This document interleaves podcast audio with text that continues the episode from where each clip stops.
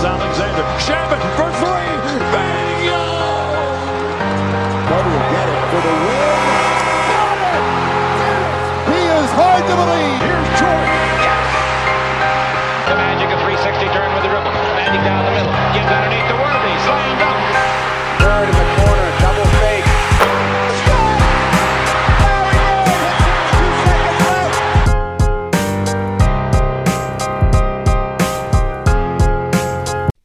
What's going on, guys? Welcome back to Dime Dropper for our first episode of the finals, a recap for the finals, and of course, the semifinals of Euro 2020 have just concluded. So, we're going to be tackling all three of those. If you didn't check out my Euro 2020 video with my boy Jack, please go check it out, especially because England have just made it to the final. So, everything in that video still stands. To hear about the experience over there right now, or just you know we talked about crowds and the differences between american and english atmospheres and all this different type of stuff. And so yeah go check that out. Go check it out. It's just great because you know part of the part of my goal of this channel was to have it you know multi multicultural and to be as diverse as possible and not just a american basketball podcast because that's never what i intended it to be. There's a reason why it's i mean dime dropper is definitely a basketball name but you know, basketball is more the umbrella topic as opposed to the sole focus. At least in the beginning, we've had it as our sole focus, but as you see, we're going to start to expand. Let's talk about the game starting with the Suns and the Bucks, being that this is still a basketball first show. I'm going to talk about the first game of the finals. So I just want to say, and before I say these things, I know a lot of people are going to hate what I'm about to say that are pro Phoenix or pro Milwaukee. But man, these might just be the two worst teams to play in a finals. And I'm not saying they're bad teams. I just think that they're I'd say the Suns are a really good team. The Bucks are a very good team. You can make a case the Suns are a great team. I mean, they're a great team for today's league for sure. But as in terms of looking in the grand scope of all the champions that I've seen and the history of the game, the Suns, man, they're very good. That doesn't diminish the ring, though. I want to just clarify this. That does not diminish the ring. This is just an observation. You know what I'm saying? Like their best players, we don't know who their best player is. It's either Devin Booker or Chris Paul. And obviously, you know me, I'm on the Devin Booker train as a, even though Chris Paul's my favorite player. Um, favorite current basketball player in the league. Either him or probably Paul George. But um, you know, or i I'm sorry, either him or Terance Mann. But um, I'd probably say Chris is still my favorite player in the league, if we're being honest, and Blake Griffin. Those two probably still claim the top spot. But Paul George and Terance Mann are right there. But anyway, to say what I was going to say is I think Book's the best player, but you can literally sit here and argue with me all day. But I just think that Chris Paul or Devin Booker being your best player, ah, your team is not that amazing. Personally, I think they're a very good team, but I don't think they're that amazing. Um, and I'm not going to sit here and say that, oh, they would have lost to this team and that if they were, you know, that's not important. They made the finals and everyone else didn't. So let's talk about the game. So obviously, it, it, it definitely felt weird me watching this game, you know, smaller market teams. Now, Phoenix is a nice city, a big city, but two smaller market teams, Milwaukee and Phoenix, in the finals. This is the first time since 2007 that we've had a two smaller market teams with San Antonio and Cleveland. Every single final since then has either featured a California team or the Miami Heat. So to have two smaller market teams that are, is not a big focus of the league is awesome. Honestly, I love that.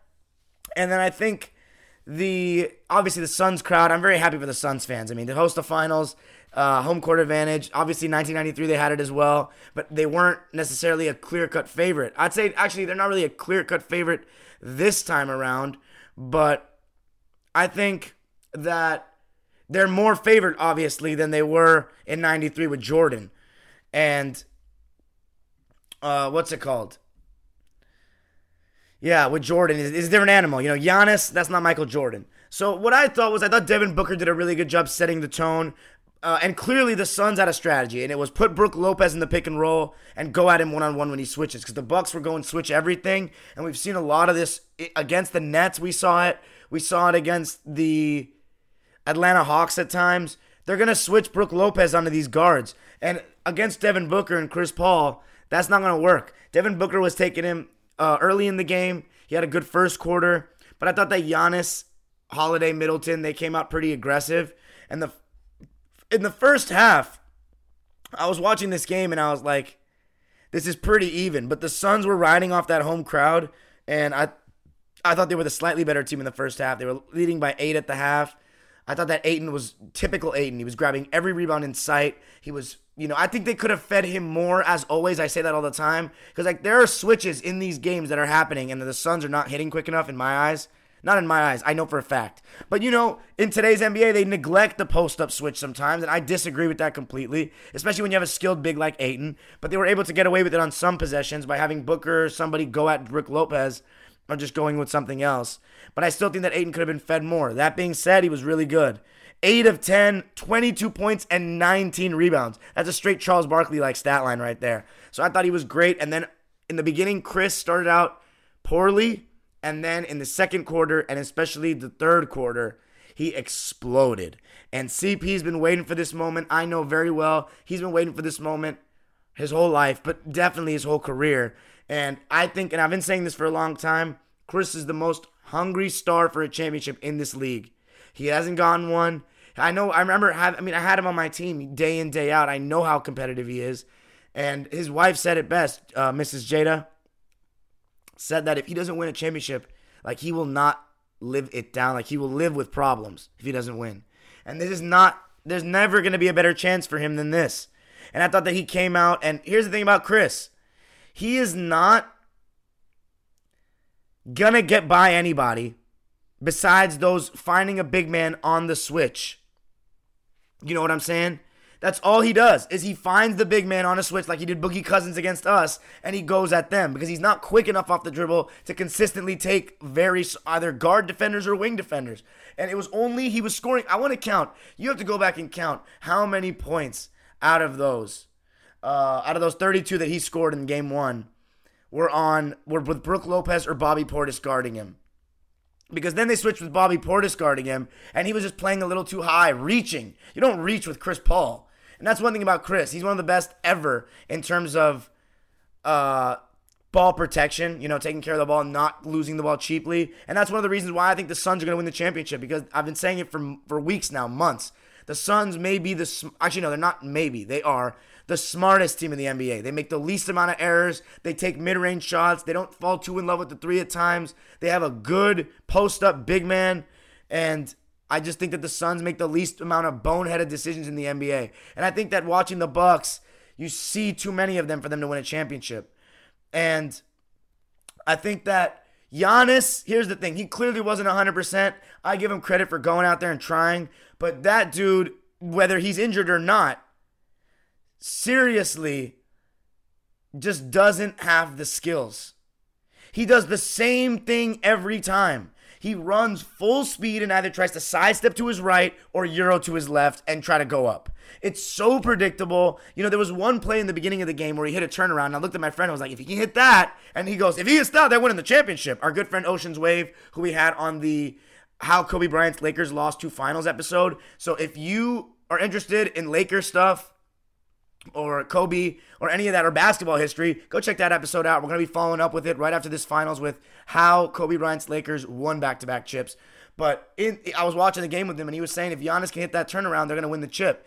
Problem with Giannis is those moves are dime a dozen. He doesn't hit any mid ranges with consistency. His free throws are a problem, and he's just far.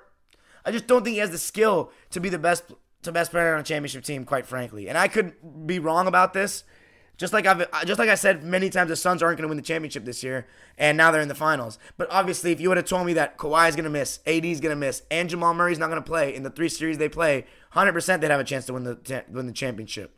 But you know, let's talk about the Suns overall. I mean, Cam Payne 17 minutes, a very good 17 minutes, 10 points. Cam Johnson, 10 points. And Devin Booker, you know, they might say that he was 8 of 21. He was 1 of 8 from 3, not very efficient. But man, D Book in his first finals game, he wasn't shying from the moment. He was getting good looks. He scored 27 points and he had some great passes with his left hand. Six assists for him.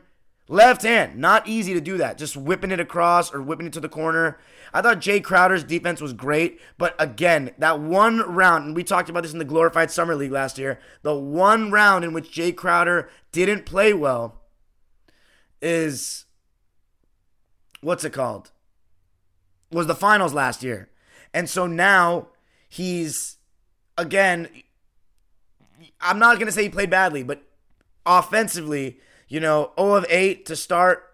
If you're a Suns fan, you don't want to see him like choking up in the finals with his with his open shots. But anyway, Great first win for the Suns. I thought Chris Paul in that pick and roll was maestro. Three balls, mid ranges. He just he just he loves that switch because he can create separation without having to burst off the dribble. And you'd figure that a guard getting a big on him, you would try to go by him, but that's not been Chris's style. Even with the Clippers, that wasn't always his style. He loves lulling the big man to sleep and sidestepping for that three or getting into that mid range area. But a great first win for the Suns. I think DeAndre Ayton could be in the shot for player of the game as well with 22 and 19, but I'll give it to Chris tonight or last night 32 points, 4 rebounds, 9 assists, 12 of 19. He was very efficient as usual, 4 of 7 from 3. He was ready for his first finals game and ready for this moment. The one thing I'm going to say is I'm I'm the reason why I'm not gun ho all in on the Suns, rooting for them like they're my team. Like let's say I am for England, which we'll get to in a second. Because I'm just not looking forward to look, I'm Chris Paul. I have a poster of him in my room. I will always be thankful of what he's done. But one thing I'm most protective of on this channel, and you guys know that, is basketball history and telling it the way it is. And the media has a job to promote the product of now.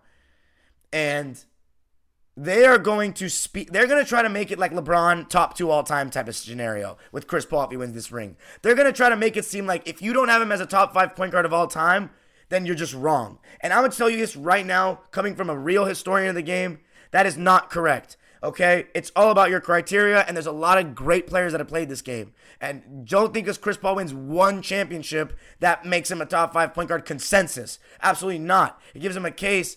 And I'm again a huge fan of his, so don't think I'm coming with this with hate or bias. I just know basketball history. Period. And the guys before the three point line don't get their love. Simple as.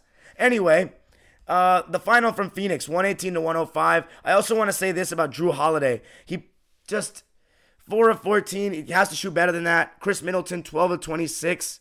I thought that he was pretty decent, 29 points. Giannis, though, he played 35 minutes, which I definitely assume he'll play more as the series continues. And look, props to Giannis for going out there and giving it a go. But 20 points. And by the way, this 17 rebounds, I'm not I'm gonna say I'm not gonna say they lie, but watch that game and tell me how many of those rebounds you really notice. How many of those rebounds he really had to fight for. Not like Ayton um, Ayton was getting like real rebounds. And I'm not saying Giannis got zero real rebounds, but Ayton was getting ones where he had to fight. He was getting everything in sight. Giannis, those rebounds, I mean, they didn't affect the game much. Do you know what I'm saying? But anyway, that's it for the for the the finals game. 118-105, Suns lead at 1 nothing. I'm not necessarily looking forward to the next game. It's just going to happen because I just don't think this series is the most exciting in the world, but I'm excited for Suns fans, you know? And I'm excited that the winner it will be a big occasion. Let's talk about the Euros. So, the Euros, I'm going to start with today's game England against Denmark at Wembley, of course, so the pressure's on England. Uh, I thought that they came on the first 15 minutes and looked pretty good going at them. Raheem Sterling got in the box, cut inside, had a solid chance, shot it weak. And then, um, then uh, between like 10 minutes to 25 minutes, it became the Danish that started to get ease into the game. They saw that England didn't get their early goal. They started feeling a little bit better about themselves. And that's when the crowd started going quiet. And then all of a sudden, Luke Shaw gives away a, a cheap free kick. And Damsgaard, wow, what a strike that was.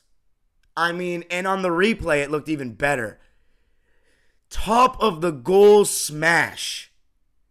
Unbelievable hit by Damsgaard. And look, he plays for Sampdoria right now. I don't know if that's going to last because this tournament, he has really, he has looked good. He has looked real good. Um, but yeah, Denmark go up one nothing, and then England do respond well though. They really responded, uh, trying to go at go at Denmark. But here's one thing I'll say: some note observations I made.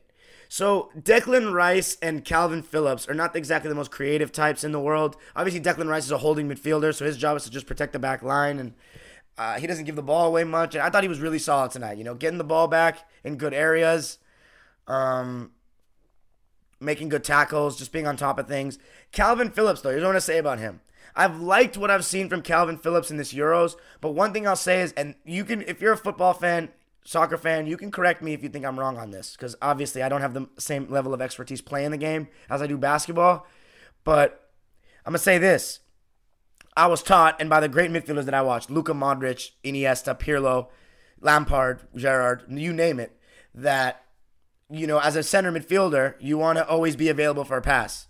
And Kalvin Phillips, sometimes it looks like he doesn't even want the ball. Like he'll just drift off into areas where you know that ball's not getting to him, and it forces England to play a little more sideways backwards. And I think that he's actually pretty good on the ball. I don't know why sometimes there's times within the game where he looks like he wants the ball, but there's other times where it's just like he's making Declan Rice basically stand alone in that midfield and he's playing a little bit further forward or just in bet- behind defenders essentially, not in between defenders but behind them. And it makes Declan Rice want to play it backwards or whatever.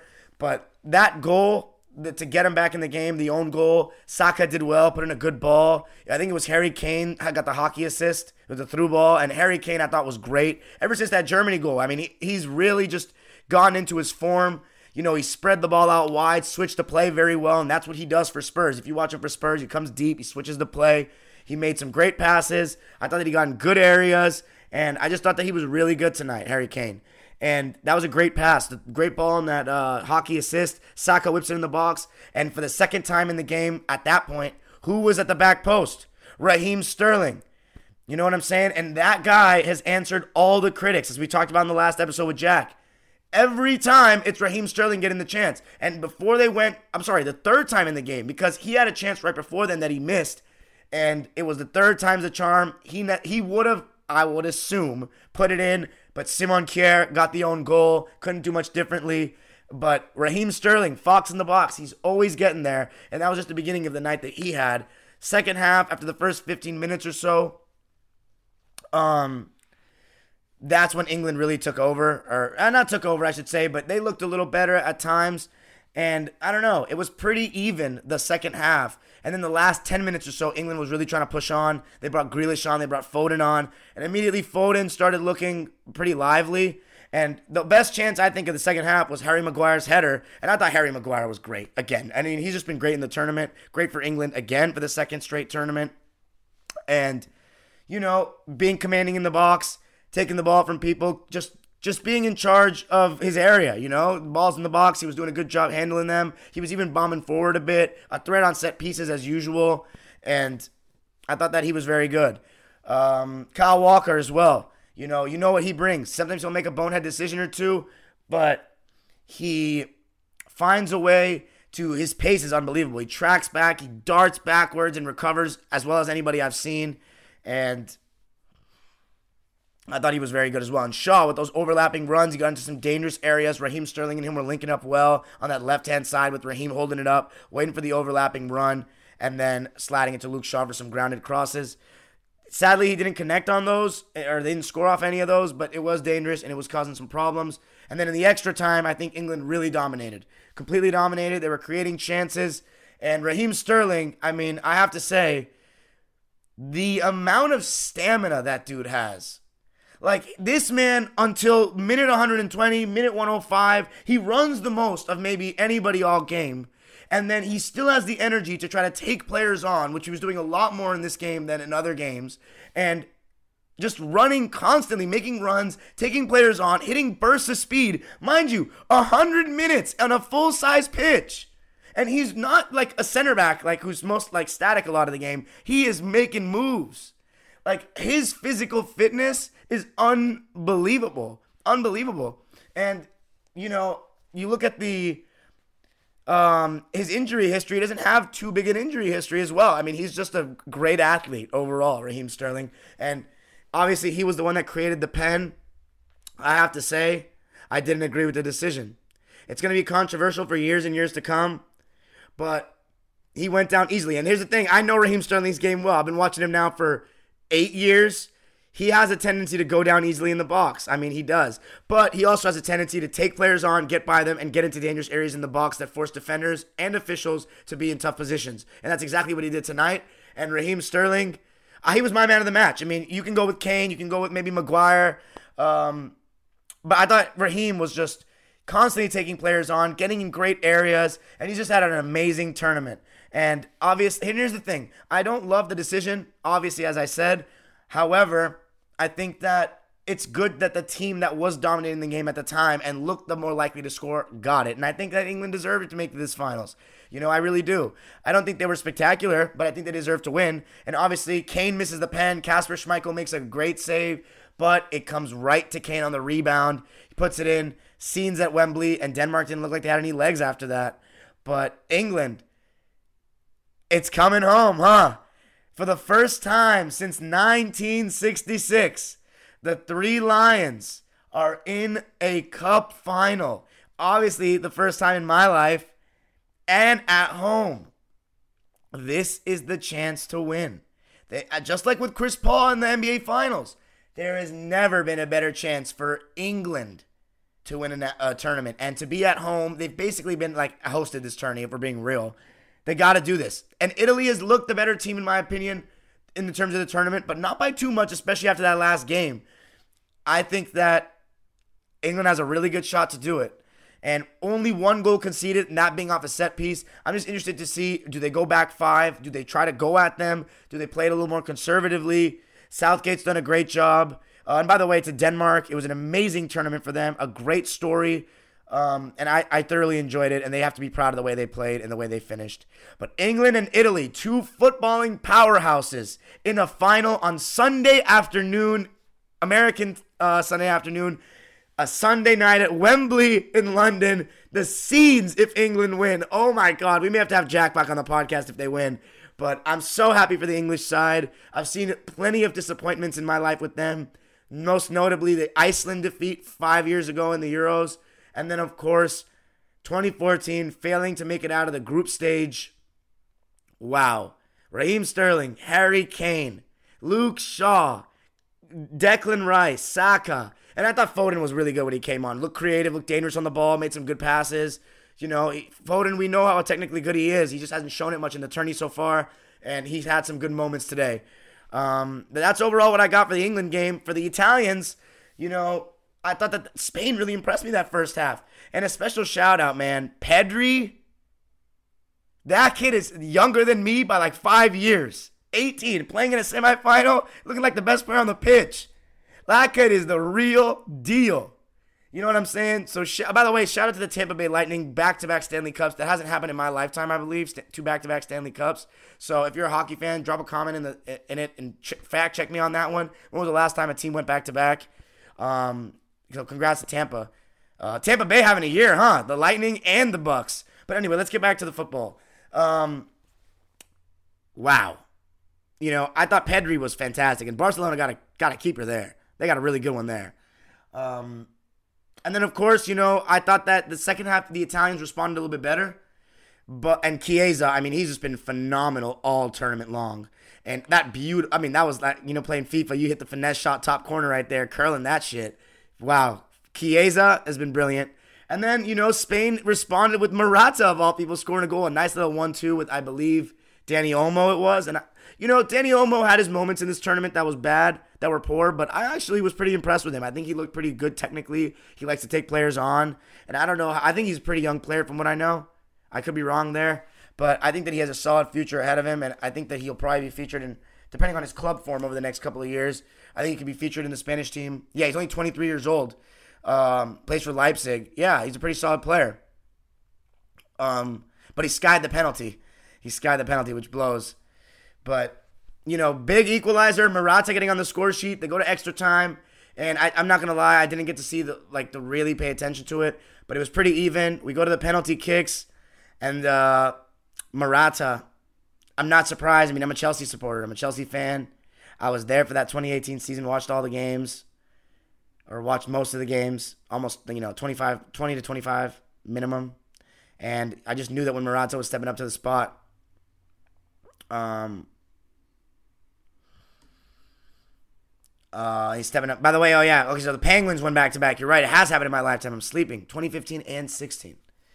You're right. Anyway, but um, I just knew Morata was gonna miss. I just know that he's as talented as he is. I think that he, the big moment, sometimes it gets to him, and he missed the penalty. Was very poor, and as an ex Chelsea player, missed the pen, and a good save by uh, Donnarumma, who's a beast.